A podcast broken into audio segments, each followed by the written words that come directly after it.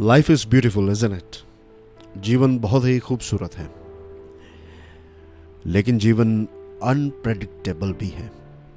पता नहीं कब क्या हो जाए। ऑफ़ कोर्स विचार तो ऐसा ही रखने चाहिए कि हमारे जीवन में सारी चीज़ें पॉजिटिव ही हों।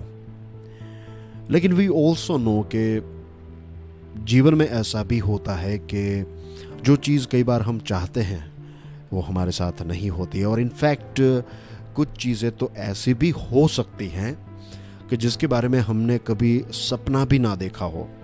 कभी हमारे सबसे नेगेटिव विचारों में भी हमने विचार ना किया हो, ऐसी चीज़ भी हमारे साथ हो सकती है।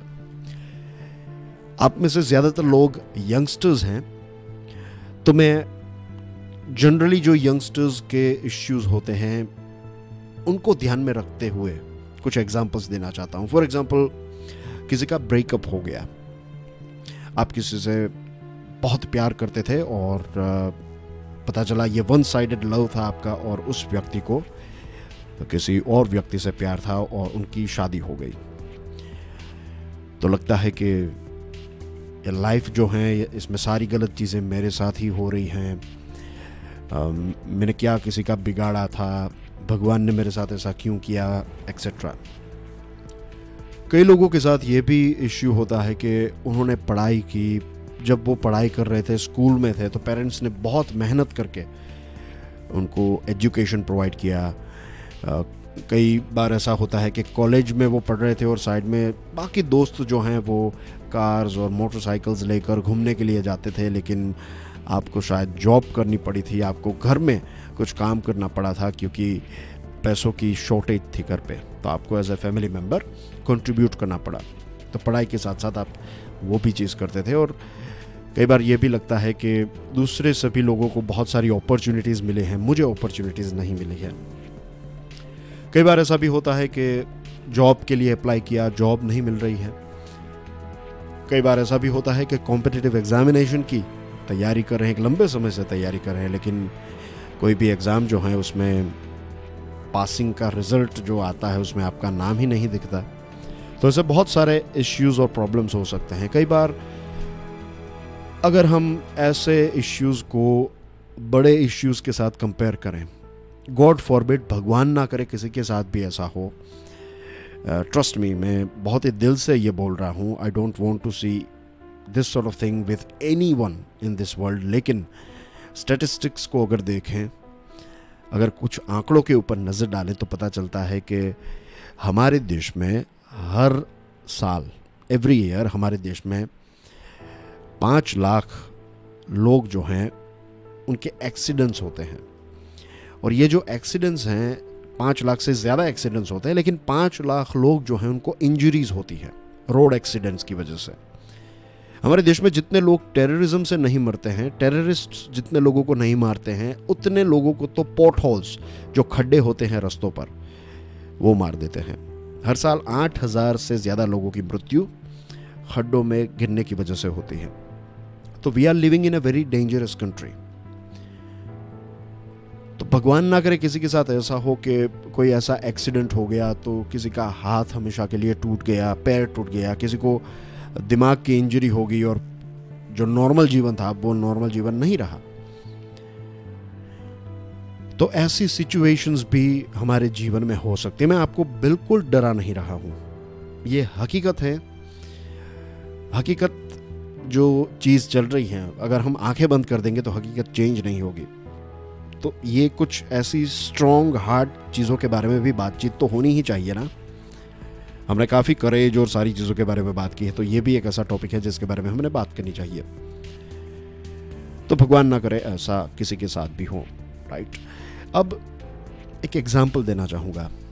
एक व्यक्ति थे यूएसए में, उनका नाम था बूथ टाकिंगटन अगर आप चाहें तो उनको सर्च कर सकते हैं, उनके जीवन के बारे में जानना चाहते हैं तो मैं डिस्क्रिप्शन में उनका नाम जो है उस स्पेलिंग के साथ लिख दूँगा।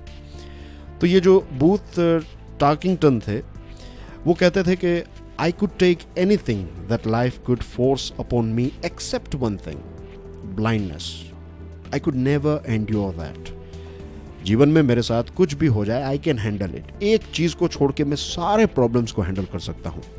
बस मेरी आँखों की रोशनी कभी ना जाए। बाकी के जो भी प्रॉब्लम्स हैं, मैं फेस कर सकूँ, मुझे कुछ फ़र्क नहीं पड़ता. अनफॉर्चुनेटली वो जब सीनियर सिटीजन हुए सिक्सटी प्लस हुए। तो एक दिन धीरे धीरे उनको ब्लर दिखने लगा तो वो डॉक्टर के पास गए और कहा कि देखिए, मुझे क्लियर नज़र नहीं आ रहा है। डॉक्टर ने चेकअप किया और बताया कि आपकी दोनों आँखें जो हैं, वो कमज़ोर होने लगी हैं और धीरे धीरे आप ब्लाइंड हो जाएँगे।